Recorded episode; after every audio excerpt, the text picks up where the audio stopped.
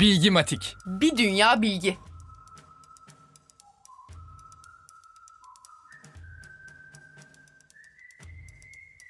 Eşekli kütüphaneci adıyla bilinen Mustafa Güzelgöz, insanlar okusun diye eşek sırtında kitaplar taşıyarak köy köy dolaşmış ve bu sayede Fakir Baykurt tarafından hayatı kitaplaştırılmıştır.